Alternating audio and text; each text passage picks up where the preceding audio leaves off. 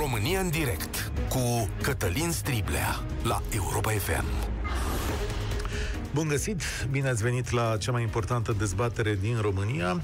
Am stat pe gânduri și așa un pic dacă să mergem în această dezbatere. Nu tot ce ne înconjoară ne poate influența viața, chiar dacă este foarte zgomotos și oricum am văzut că prea multă lume se pricepe la medicină zilele astea. Dar urmările nu sunt neapărat cele ale unui marketing extraordinar, Urmările sunt și oameni care refuză sau cer anumite tratamente despre care cred ei că sunt mai mult sau mai puțin bune. În fine, până la urmă este o dezbatere despre încredere, despre cum ne purtăm unii cu alții, mai e și o dezbatere despre educație și corectitudine și o dezbatere care poate fi utilă în a ne alege medicii. Mai ales că în pandemie au apărut tot felul de medici, medicamente minune cum ne apărăm sau poate nu e nevoie să ne apărăm? Ce știm despre cazul în discuție? Cu ceva zile în urmă, într-o publicație din România, național, cred, a apărut un articol despre un doctor minune, chiar așa scria. Se spune că doctorița Groșan a vindecat peste o mie de pacienți cu tratamentul său minune pentru COVID. Doctorul spune însă că metodele de la ATI, respectiv oxigen și anticoagulante, sunt greșite și că ea își tratează pacienții cu plimbare și antibiotice.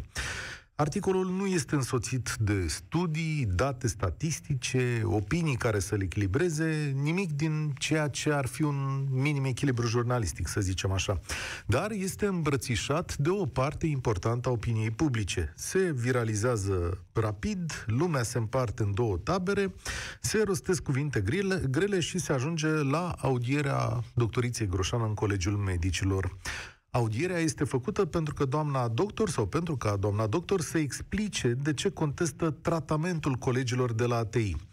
Câțiva doctori reușesc să articuleze semne de întrebare sau stupoare, dar impactul mediatic al acestora este mic. Pentru mulți români, doamna doctor Groșan este un erou și acest lucru nu mai poate fi contestat. Este puterea unei povești în fața unei, ce să zic, unei statistici și în fața rațiunii, dacă vreți. Povestea va câștiga aici mereu. Nu contează aici că în România sunt vindecați 800, peste 800 de mii de persoane sunt vindecate prin alte metode, că zilnic 2000 de oameni scapă de boală cu ajutorul altor medici. Și de asemenea nu contează foarte tare că nu există studii care să ateste ce zice doamna doctor. Pe de altă parte, tabăra cealaltă îi contestă sănătatea mentală, dar și consultațiile prin telefon ale doctoriței. Deși consultații prin telefon dau mulți medici de familie, i-ați auzit chiar în acest program, sudând și spunând, domnule, așa vorbim cu pacienții bolnavi de COVID și le dăm diverse scheme de tratament despre care noi credem că sunt bune. Dar cazul doamnei doctor ridică mari semne de întrebare pentru societatea noastră și nu numai. De ce atât de mulți oameni își pun încrederea în ceva puțin verificabil? O explicație, zic că e următoarea. Uh, nu avem foarte multă încredere când vine vorba de trecutul med- medicilor noștri, da? Mergem după recomandări cu toții și sperăm într-o minune educația rațională pe bază de dovești științifice lipsește la noi în mare măsură și nu numai în țara asta. N-aș vrea să uit însă că acest episod este și la finalul unei perioade în care medicii din spitale au fost atacați și supuși unor critici feroce, da? Vedeți, parcă momentul apariției unui erou a fost foarte bine pregătit. După ce am vorbit despre Sibiu, apare și omul care poate să ne salveze de traumele prin care multă lume trec, trece prin spitalele de la noi. Da, doamna doctor Groșan este de fapt în antiteză cu restul medicilor. Da, cu oamenii de la ATI ați tot văzut o vorbă sarcastică rostită zilele astea, eroi, eroi, eroi, pe toate mediile, da, și după care apare și un salvator. Discuția de astăzi vă invit să fie un pic mai rațională, pentru că așa ne putem pune credințele la îndoială, prin dialog, da? Și o să ieșim cu toții un pic mai sănătoși. Vă dau numărul de telefon, este 0372069599, să-l repet pentru cine vrea să sune, sune întâia dată, 0372069599. Ați apelat la serviciile doamnei doctor după această dezbatere publică? Ea se apropie de un final, dezbatere.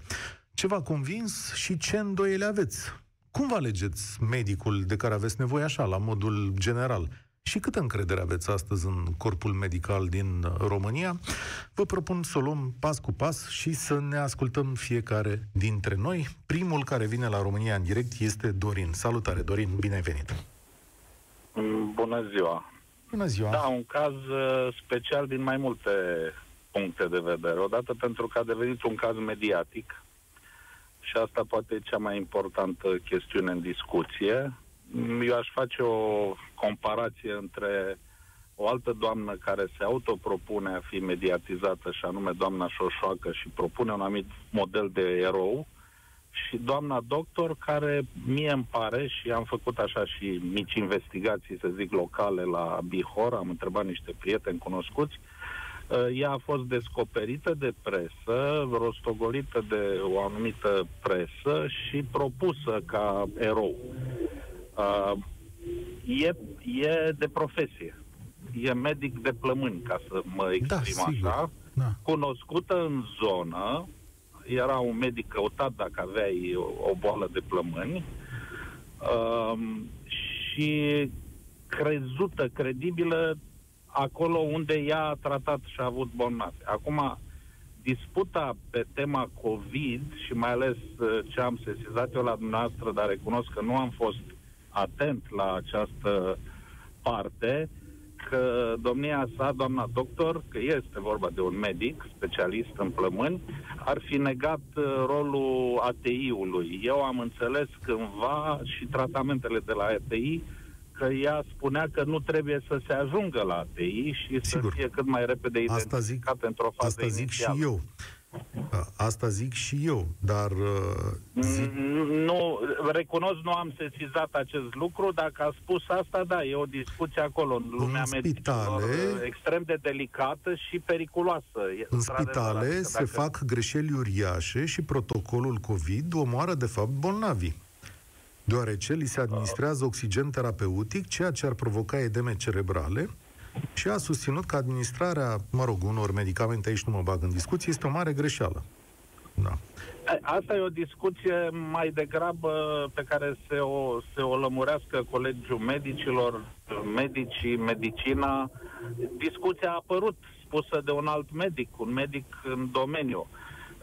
Uh, Personalitatea domniei sale acolo e cunoscută, a fost și manager de spital, are un limbaj. Eu am mai cunoscut medici de provincie. Vedeți, în București uh, căutăm profesorii, profesorii uni- universitari neapărat pe numărul 1, pe numărul 2. În provincie uh, se caută mai repede acela care Hop. succes în tratarea un anumit Da. fel. Deci Cel de la să înțeleg dermato, cel că de te-a la plămâni, convins. ce- Să înțeleg că te-a convins. Uh, n- n- nu m-a con- nu, nu, nu, nu, nu asta vreau să spun. Este un uh, uh, nu e o minune că a apărut acest, Ah. această aparentă minune pe scena publică, pentru că, din păcate, românii au mult prea puțină încredere în autoritate și chiar în autoritatea medicală în acest un an și jumătate sau cât a trecut de pandemie și nu sunt ei de vină, este în de vină modul de comunicare, modul în care se, se prezintă problemele, modul în care se comunică,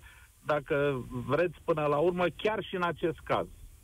Acest caz de comunicare publică este extrem de delicat și de important și ar trebui tratat ca atare de către autoritate.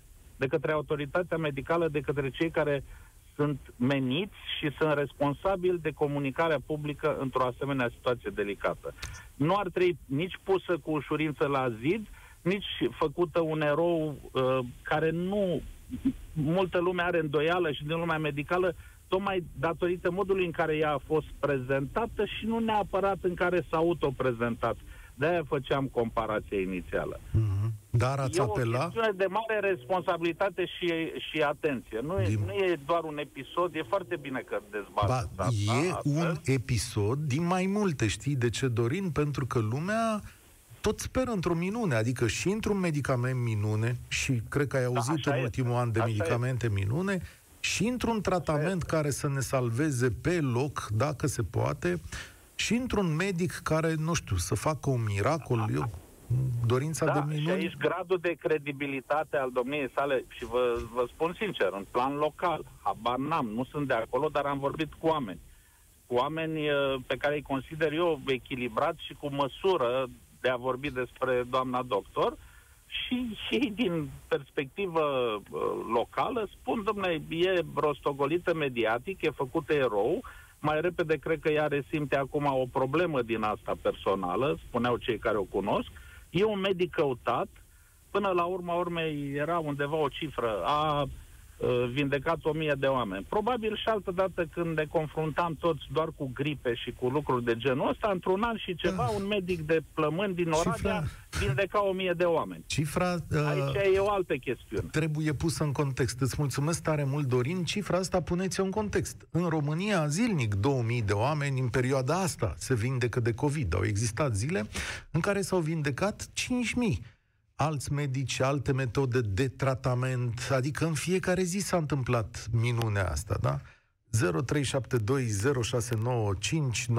astăzi despre cazul care ne-a umplut ultimele săptămâni, ați apelat sau nu la serviciile uh, unui astfel de doctor și dacă da, de ce?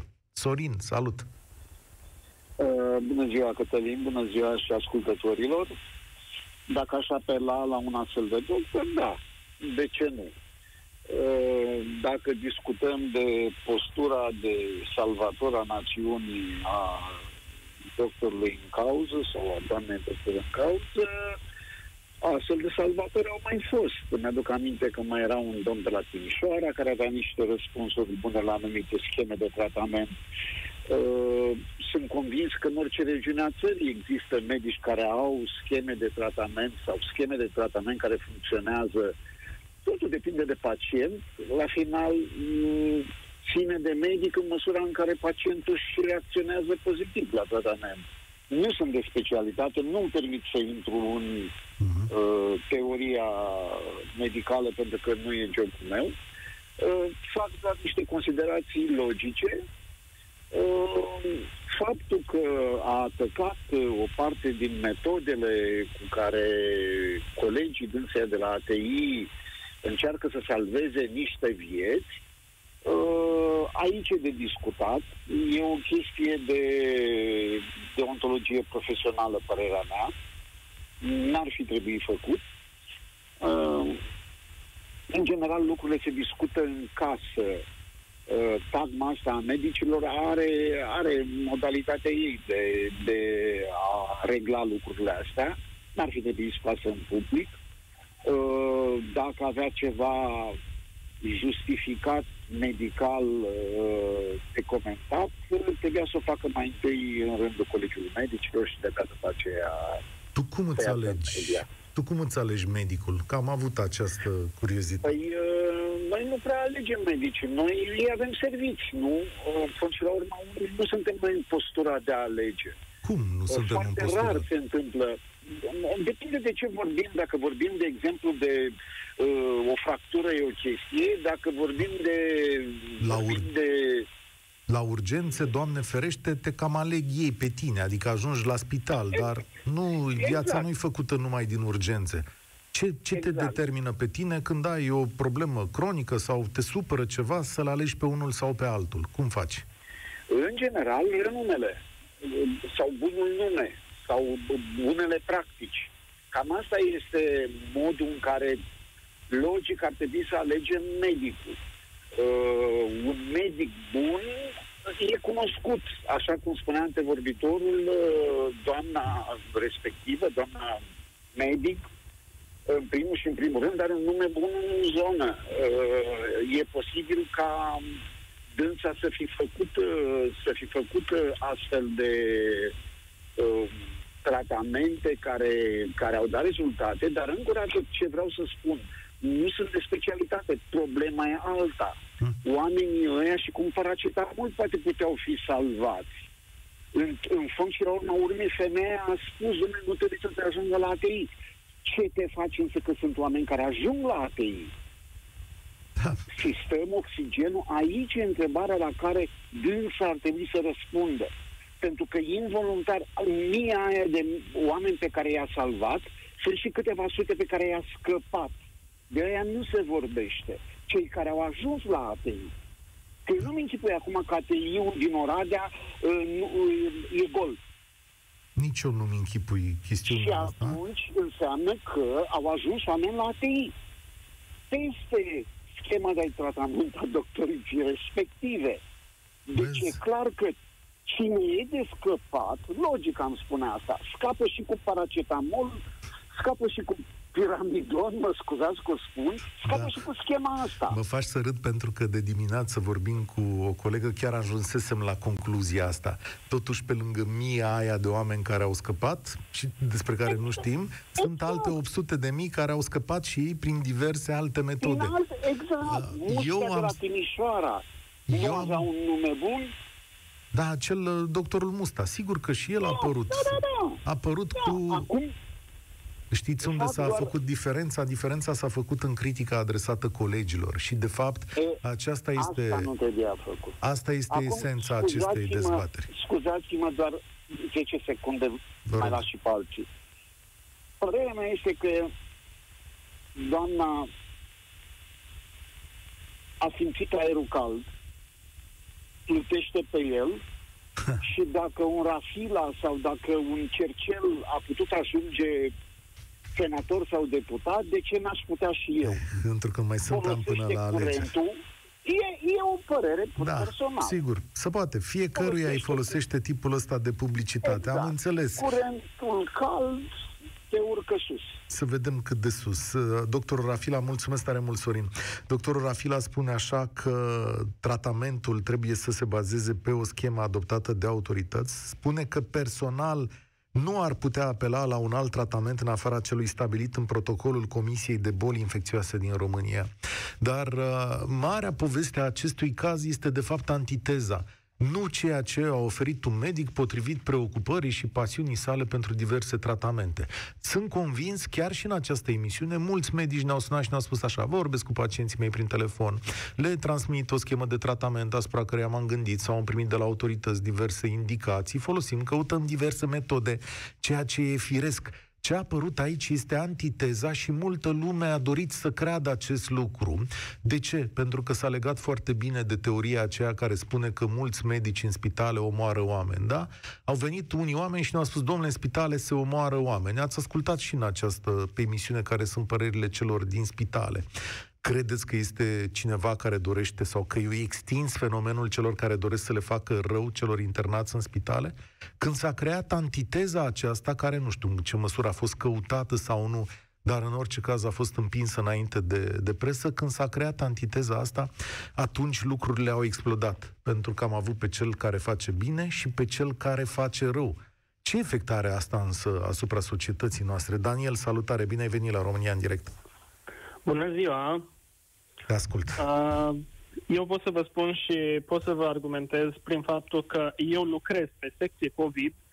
Uh, În același timp sunt și student în uh, anul 3 la Facultatea de Medicină în Oradea. Uh, Am terminat și asistența medicală și acum profesez uh, atât pe spital, uh, dar și uh, sunt student. Uh, O cunosc pe doamna Flavia. Uh, Schema ei de tratament este una care poate mulți medici o folosesc, nu doar numai ea. Uh, am auzit multe argumente că pe spital te omoară, pe spital îți face una, îți face alta. Sunt scheme de tratament care dau rezultate, dar sunt și scheme de tratament care nu dau de rezultate și din contră um, îți, îți fac mai mult rău decât bine. Uh, părerile sunt împărțite. Doamna Flavia, doctor, spunea că e una din formele de tratament care este, este ventolinul. Da. Uh, și da, este foarte bine pentru că pacientul nu este indicat să stea tot, tot, timpul cu, cu, tot, cu oxigenat. tot respectul, cu tot respectul, am să te rog să nu dai vreo indicație clinică aici, da, pentru bine, că am înțeles, fiecare bine, e... bine, bine. Eu nu pot să verific lucrurile pe care le Am spui înțeles. tu în materie de medicație. Da, dar aveți pot, dreptate. pot să te întreb așa, uh, nu ar fi firesc că dacă descoperi sau ai un lucru asupra căruia ești foarte încrezător în materia asta, să adun toate datele, să le publici, să le pui la încercare prin, uh, sau la încercarea colegilor tăi, lumea să se uite pe Poate studii? că ea poate că ea s-a cam precipitat uh, spunând niște cifre, zis așa, că au fost uh, tratați. Normal, pentru că, cum ați spus și înainte, într-un decurs de un an de zile, uh, numai să fie în jur de 25 de pacienți per zi, deja ajungi la un număr de 1000 de pacienți. Uh, iar să o zic așa într-un alt fel, da, m-aș trata, pentru că Uh, v-am spus, multe din uh, formele ei de tratament sunt uh, administrate chiar și pe spital. Dar, spunem, colegii tăi din spital când au auzit dezbaterea asta, când au văzut povestea asta, ce au zis? care e impresia? Eu luat apărarea. Da? În, în ce sens? Pentru că ea e citată aici criticându-le Păreri, practicile. Multe păreri adică... au fost împărțite, să o zic așa, mm-hmm. dar majoritatea uh, colegilor care au fost uh, i-au luat apărarea, pentru că noi am văzut rezultatele. Noi administrând niște lucruri care uh, uneori le-a dat uh, și ea uh, și văzând că sunt uh, bune și au eficiență, uh, evident că i s-a luat apărarea. Adică, până la urmă, urmă este un cadru medical, a făcut o facultate de medicină, are habar, este licențiată și, până la urma urmei, uh, doamna nu cred că spunea ce își dorește să ajungă ea, nu știu, deputat, senator și așa mai departe. Ea are problemele ei personale, sunt, doamna suferă și de unele afecțiuni și nu-și dorește ea să ajungă mă rog, nu, cred că acolo. Nu este problema noastră și nu ne interesează. Dar Chiar și la povestea asta cu... urmărește jurământul lui Hipocrate. Pentru Chiar că și... intrăm în medicină, Chiar și la povestea jurământ. asta cu folosirea oxigenului, colegii tăi au fost de acord? Adică... La fel, v-am spus, uh, părerile au fost împărțite, oxigenul, uh-huh. oxigenoterapia, da, este indicată, dar nu la uh, o presiune foarte mare, uh, pentru mhm. că uh-huh. se produce și atunci, o hiperoxigenare. Voi ce ați înțeles din tot ce s-a întâmplat în ultimele zile? Uh, ce am înțeles? Pentru că uh, ar trebui adaptat uh, tratamentul, puțin uh, updatat, pentru că așa cum există în, uh, în tehnologie și în telefonie sau în alte lucruri, se updatează de la an la an uh, uh, avansează tehnologia, așa și uh, în tratamentul cu COVID-19 ar trebui updatat. Să caută formule de, uh, cu formule de tratament, se caută uh, rețete și dacă vezi că are o eficiență de 90%, uh, da, este foarte bună. Noi în momentul de față să căutăm uh, un vaccin. Dar vaccinul nu este soluția. Vaccinul este bun, dar soluția e să găsim un medicament, să găsim un tratament. Pentru că, până la urmă, urme, vaccinul este bun. Este, are o valabilitate de un an de zile, depinde care este administrat. De la un an de zile până la doi ani. Dar, din nou, trebuie să te vaccinezi, din nou trebuie să fie administrat. Și, până la urma urmei, lupta asta este una în, în vânt. Adică, trebuie găsit o formă de tratament. Da, o formă trebui... în care să fii vindecat. Da, ar trebui, știu că multă lume se luptă în chestiunea asta. Mulțumesc tare mult. Interesant ceea ce ne-ai spus și interesant punctul de vedere din interiorul spitalului. Acum îmi și explic de ce s-a bucurat de atâta succes și de ce practic a rupt societatea în două. Adrian, bine ai venit la România în direct. Astăzi discutăm cazul Flavia Groșan. Te ascult. Uh, bună ziua, vă sunt din Timișoara și trebuie să spun de la început că nu sunt de acord cu tratamentele astea alternative, așa, imaginate de fiecare doctor în parte. Și o să vă spun și de ce. Uh, am trecut recent prin COVID, am avut o formă destul de agresivă. Imaginați-vă că am început cu o mică tuse marți sau miercuri, da? Uh-huh. Vineri mi-am făcut test rapid, am bănuit să verific dacă este COVID, am făcut vineri test rapid, am văzut că este pozitiv. Din momentul acela am început să iau antibiotic, așa cum recomandă, de fapt, din ce înțeleg doamna doctor din Oradea. De ce ai început să iau uh, antibiotic? Pe că... baza recomandării medicului. Am început să iau antibioticul da. care se dă în COVID, tușind. Care, care medic da. ți-a recomandat? Medicul, medicul meu de familie. Aha, am ținut, aha, bineînțeles, permanent legătura cu medicul de familie. Și mi s-a recomandat schema de tratament, practic, de acasă. Mă rog, sunt vitamine, antibiotic, anumite tipuri de antibiotic și așa mai departe. Da? Duminică noapte, cu tot cu antibiotic, am început să fac febră, aproape 40, 3 zile, luând antibiotic, ieșind afară în curte la aer și așa mai departe, exact cum recomandă doamna doctor, am, am făcut febră, dacă nu l-am la 4 ore antitermic, febra se ducea peste 39. Am stat trei zile să văd cum evoluează, ținând din nou permanent legătura cu medicul de familie și atunci, joi dimineața, am decis să mă duc la spital. Ei, am mers la spital, în acea zi mi s-a făcut uh, computer tomograf la plămâni. Imaginați-vă că în intervalul ăsta de nici o săptămână probabil, plămânii mei s-au dus 40%. Da? Imaginați-vă ce s-ar fi întâmplat dacă eu, de exemplu, m-aș fi dus la acea doamnă medic care îmi recomanda antibiotic, să stau, să fac plimbări și mai știu eu ce, da? Și mai stăteam câteva zile ținând cont de formă contagioasă și extrem de contagioasă și extrem de agresivă pe care se pare că am avut-o, probabil una dintre tulpinile noi. Împreună cu mine, când nu aveam simptome cu vreo săptămână înainte, mergând cu copilul în vizită la părinții mei și la socri, tata a ajuns și el în spital, soacra a ajuns și ea în spital, mama cu COVID acasă, mă rog, formă mai ușoară, să-ți la fel da? fără să am niciun simptom, fără să am idee că l-am, protejându-ne, ne, ne merg tot timpul cu mască, dezinfectare, mergând doar pentru strictul necesar la magazin și așa mai departe, da? Deci sunt dintre cei care chiar avem grijă. Da, imaginați-vă ce s-ar fi întâmplat dacă aș fi ascultat, de exemplu, de sfatul doamnei doctor. Noroc că m-am dus la spital, Noroc că n-au făcut evaluarea la plămâni, ceea ce recomand pentru oricine care are COVID, poate să sune la 112, să ceară să vină să le ia ambulanța și să-l ducă să-i facă evaluare la plămâni, pentru că eu tot timpul mi-am măsurat uh, saturația oxigenului, niciodată n-am avut probleme cu ea. Și a tot timpul am mers pe falsa uh, presupunere că totul este în regulă. Și în background, plămânii mei erau încet, încet măcinați. De fapt, nu încet, ci foarte rapid. Da? Mm. Și azi, Ceea ce cum, este foarte azi cum te simți? E ok, am ieșit din spital, m-am negativat, dar pe baza tratamentului cu, în, din spital, pe fuzabil, remdesivir, fac, mă rog, tot da. cocktailul de antivirale și așa mai departe. De aia spun, și acolo am văzut oameni care au venit cu afectare pulmonară minoră, tratament specializat în spital, care au ajuns la ATI, da? Sunt niște versiuni extrem de agresive. Acum, nu știu ce, ce ce a tratat doamna doctor, ce poate a avut doar pacient cu, cu forme extrem de ușoare, ca așa și pe soție. E adevărat că nici nu știm... Și atât. A, eu spun și în felul următor, nici nu știm dacă dintre pacienții doamnei a mai ajuns cineva la spital sau nu sau dacă sunt cazuri asemănătoare cu, cu ale tale.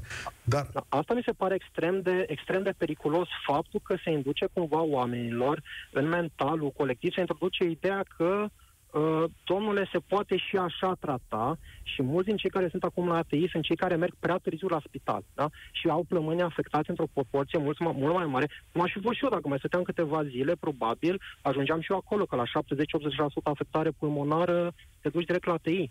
Dar medicului da? tău de familie ai să-i reproșezi ceva? Adică omul și-a nu, făcut... Nu, și-a făcut treaba absolut perfect și când eram în spital. Cel puțin o dată la două zile m-a întrebat cum mă mai simt, tot timpul am ținut legătura și cu tata, lega, și în legătură cu tata și cu mama, tot timpul a verificat dacă mai au febră și așa mai departe. Deci medicul de familie și-a făcut treaba foarte, foarte bine.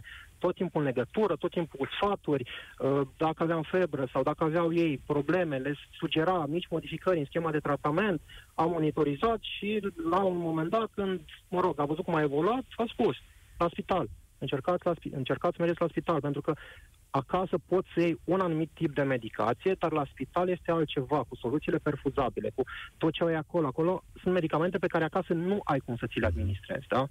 Am înțeles. Și Care e concluzia ta despre acest uh, scandal? Adică scandal. Ce-o fi fost? Concluzia da. mea este faptul că uh, poate doamna a vindecat cazuri ușoare, nu știu ce a vindecat, dar în același timp doamna doctor a făcut ceva extrem de periculos, cred cumva, probabil a reușit să convingă oameni care în mod normal ar trebui să meargă la spital, să se evalueze, pentru că timpul este, cum să este critic, mai ales la afectările pulmonare. Și probabil i-a făcut pe unii oameni să se răzgândească și să nu meargă și într-un final, din păcate, tot acolo să ajungă, doar că s-ar putea să fie prea târziu. Da? Da. Cu cât aștepți mai mult, afectarea pulmonară va fi mai mare și medicii de la un anumit punct încolo nu mai au ce să-ți facă. Mulțumesc pentru mesajul tău. Uh, tocmai antiteza asta este de fapt problema acestui lucru, pentru că în țara asta sunt probabil mii de medici care dau scheme de tratament și încearcă să facă ceea ce e bine. Numai dacă te, numai că însă, în momentul în care te prezinți a toate știutor și pui la îndoială ce fac medicii din ATI sau din spitale, aici apare de fapt marea problemă. Și din punctul meu de vedere de asta a și mers acest scandal, s-a dus atât de departe, pentru că crea această antiteză. Da, uite, sunt foarte curios, poate reușim și dacă e cineva care a fost tratat de doamna doctor cu succes, în mod evident, poate ne sună și ne povestește, că sigur percepțiile pe care le avem sunt cu siguranță diferite. Marius, salutare, bine ai venit la România în direct. Bună, Marius în numele meu. Eu nu sunt uh, din categoria care poate să vă dea sfaturi legate de, de doamna doctor și nici nu cred că pot să-mi dau cu părerea legat de tratamentul pe care uh, îl oferă doamna doctor, pentru că nu sunt medic de profesie. Dar dacă ar fi să, să stăm să o analizăm din, din perspectiva indicatorilor de performanță, cred că rezultatele ei, cel puțin din, uh, din uh, punctul ăsta de vedere, ar trebui să dea totuși de gândit. Mm. Adică cel puțin să fie luate în, în considerare. Hai să vedem de ce zice femeia asta treaba asta. Pentru că altfel, punând pur și simplu căluș în gură uh, unei alte opinii, cred că doar a, exact asta facem. O, o separație între oameni, ajungem pe oameni să zicem că ori sunt pro, ori sunt contra, în loc să căutăm să, să păi, ți se combatem pare... cu argumente. Ți se pare că doamnei s-a pus călușul în gură? Mie mi s-a părut că din potrivă. Adică a avut toată libertatea de exprimare și a căpătat dreptul de a vorbi în nenumărate situații, cum nu l-au avut enorm de mulți medici din România. Bun, atunci întreb astfel, dacă ea nu a avut nicio, nicio plângere la Colegiul Medicilor, care era motivul pentru care ea să fie chemată acolo? A existat o plângere tocmai pentru afirmațiile sale că tratamentele din spitale deci fac rău. Pentru o vorbă. Asta, de, de asta zic, pentru ceva ce ai spus. Păi da, adică pentru o vorbă, că... da. Da, da, păi, da, dacă eu aș spune aici, în acest moment, că spitalele fac rău și că nu vă duceți la spital, că acolo vă dă ceva care o să vă omoare, fi sigur că aceasta fiind o vorbă, voi fi chemat la CNA să dau explicații asupra ei. Da, da, normal, doar că profesiile voastre sunt un pic, uh, un pic diferite. Păi, Acum... Uh, da, sunt diferite, e adevărat, dar mi se pare că mai mare greutate are ea în ce spune decât eu. Adică eu poate Corect, aș fi judecat, judec... eu aș fi judecat așa cu milă. Lasă-l, domnule, dă-l în pace și el unul care vorbește, habar n-are de el. Da, acolo e cu da, da. pata la ma. Pe de altă parte, foarte mulți specialiști în domeniu spun că nu se cunosc încă destul de multe date, astfel încât să pot să iei o decizie avizată. Mie mi-a fost frică de, de vaccin și în continuare am anumite reticențe față de el, cu toate că m-am programat să-l fac. Și ca să-mi scape un pic din reticențele astea, hai să caut o părere neinteresată. Și m-am dus și am plătit o consultație la un imunolog să-l întreb, mă, ce se întâmplă dacă uh, nu mă vaccinez, ce se întâmplă dacă mă vaccinez? Doamna imunolog mi-a spus în felul următor, mă, eu m-am vaccinat, pentru că și prin categoria meserie trebuie să călătoresc în afara țării și așa mai departe. Dar uh, nu știu să spun prea multe chestii uh, sigure legate de vaccin, pentru că în continuare uh, rezultatele și cercetările sunt, uh, sunt diferite, adică nu sunt diferite, sunt uh, cu rezultate sunt. noi, apar chestii noi de fiecare Studiile dată. sunt în continuare, în desfășurare, că exact. știința învață la fel, la fel și în uh, la fel și în cazul îmbolnăvirii. care îl afectează diferit. Deci uh-huh.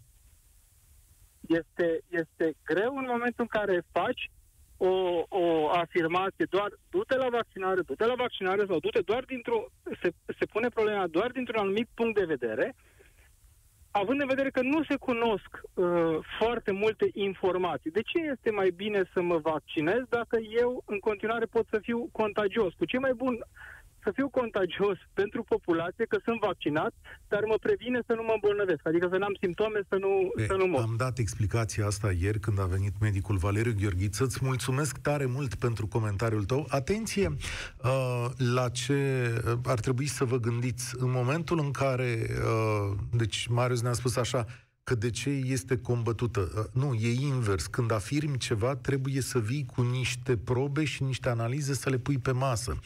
Ceea ce au spus mulți specialiști e în felul următor. Ok, suntem de acord, poate tratamentul are succes, puneți-l într-un studiu, veniți cu studiul ăla făcut conform normelor noastre medicale și îl dezbatem după aceea. Pentru că acum suntem în fața, scuzați-mă, unor vorbe, adică aia e. Și eu pot să vă spun aici că am avut succes, dar trebuie să puteți să mă și controlați, nu? Unde am ajuns? Linia 12. 12. Ha, să vorbesc frumos. Mircea, salutare. Mircea, salut. Mai ești acolo? Nu ne aude Mircea, nu? Ceva e în regulă. Vlad, bine ai venit la România în direct. Nu de unde nici Vlad? Ba da, ba da, Vlad vă aude. Salut, Vlad. Mă gândeam Uh, că salut, ne-a Cătălin, picat, bună ziua. ne-a picat centrala telefonică și urma să vă vorbesc 5 minute. Te rog. ok, bine, o să vorbesc eu un minut în cazul ăsta. Um, cred că e bine totuși că um, s-a că doamna medică a fost uh, chemată la Colegiul Medicilor. În schimb, uh, ce îmi displace mie în toată situația este, asta este că uh, la final Colegiul Medicilor nu a ieșit cu un comunicat public prin care să explice celor de teapa mea, care nu sunt specialiști nici de cum în domeniul sanitar, ce anume au vrut prin, uh, prin această discuție pe care au purtat-o cu dumneavoastră și în ce mod tratamentul lor, care ar fi el pe care a aplicat a- această doamnă, acest tratament uh, miraculos, este sau nu de dorit a fi uh, extins la scară largă sau dacă nu este și pur și simplu uh, doar să pretinde a fi ceva miraculos când de fapt uh, poate, poate dumneavoastră face uh, în mare parte ce fac și ceilalți medici care tratează pacienți COVID și mi-aș fi dorit ca uh, colegii medicilor să iasă să, Sunt- uh, să comunice Sunt oficial perfect uh, de acord cu tine. Concluzia. Sunt perfect de acord cu tine. Am văzut-o mai devreme la televizor pe una dintre doamnele de acolo, cred că au fost niște declarații. Dar da, așa se face. Dacă ai o problemă, vii și explici oamenilor fira păr. Unde te contrazic sau pun o nuanță este că doamnei nu i-a fost analizată schema de tratament, pentru că ea trebuie să o susțină, să o dovedească pe baza unor studii. I-au fost, uh, sau mă rog, s-a purtat o discuție, să zicem așa, pe baza unor declarații pe care ea le-a, le-a făcut în legătură cu tratamentul din spitale. Asta a fost tot. Dar explicațiile, să știi că merită în fiecare zi, iar oamenii trebuie câștigați pas cu pas. Și mie mi-ar fi plăcut să aflu astăzi de la autoritate cine, pă, cine are dreptate aici. Domnule, e minunat, nu e minunat, dar de fapt cui e, cui e acorda încredere în situația asta? Uh, în situația asta am ales uh, de-a lungul timpului, mai ales în ultimul an, să urmăresc uh, și să iau de uh, bune opiniile unor oameni avizați. Chiar și colegii, Colegiul Medicilor a avut câteva sesiuni online în care a invitat specialiști din toate domeniile uh, medicale, unde au fost dezbătute chestiunile arzătoare despre ce se întâmplă cu virusul, care sunt uh, uh, schemele de tratament și, bineînțeles, uh, care ar fi beneficiile vaccinului și uh, riscurile la care diverse categorii s-ar putea expune. Astfel încât, uh, între a alege, trebuie să acceptăm că în toate domeniile, inclusiv în cel medical, există și uh, cadre uh, Care au mediocre, da? Eu nu pot evalua uh, uh, profe- profesionalismul doamnei doctor, dar uh, pot să-l uh, pun sub semnul întrebării. Și Mulțumesc! atunci, uh, Mulțumesc tare mult. E, e și asta o concluzie? Și da, dacă statul ar comunica mai bine sau instituțiile sale, atunci criza de încredere ar trece mai ușor. A, tot acest caz ne povestește nouă astăzi că în România avem o criză de încredere, în special în autoritățile și instituțiile statului care ne-au înșelat de foarte multe ori. Și atunci, din când în când, e nevoie de un erou. Sigur că el la un moment dat dispare așa în neant, dar uh, măcar a mai marcat odată punctul acesta. Până atunci, ce să vă zic, doar spor la treabă. Să ne auzim cu bine. Participă la România în direct de luni până joi de la ora 13 și 15 la Europa FM.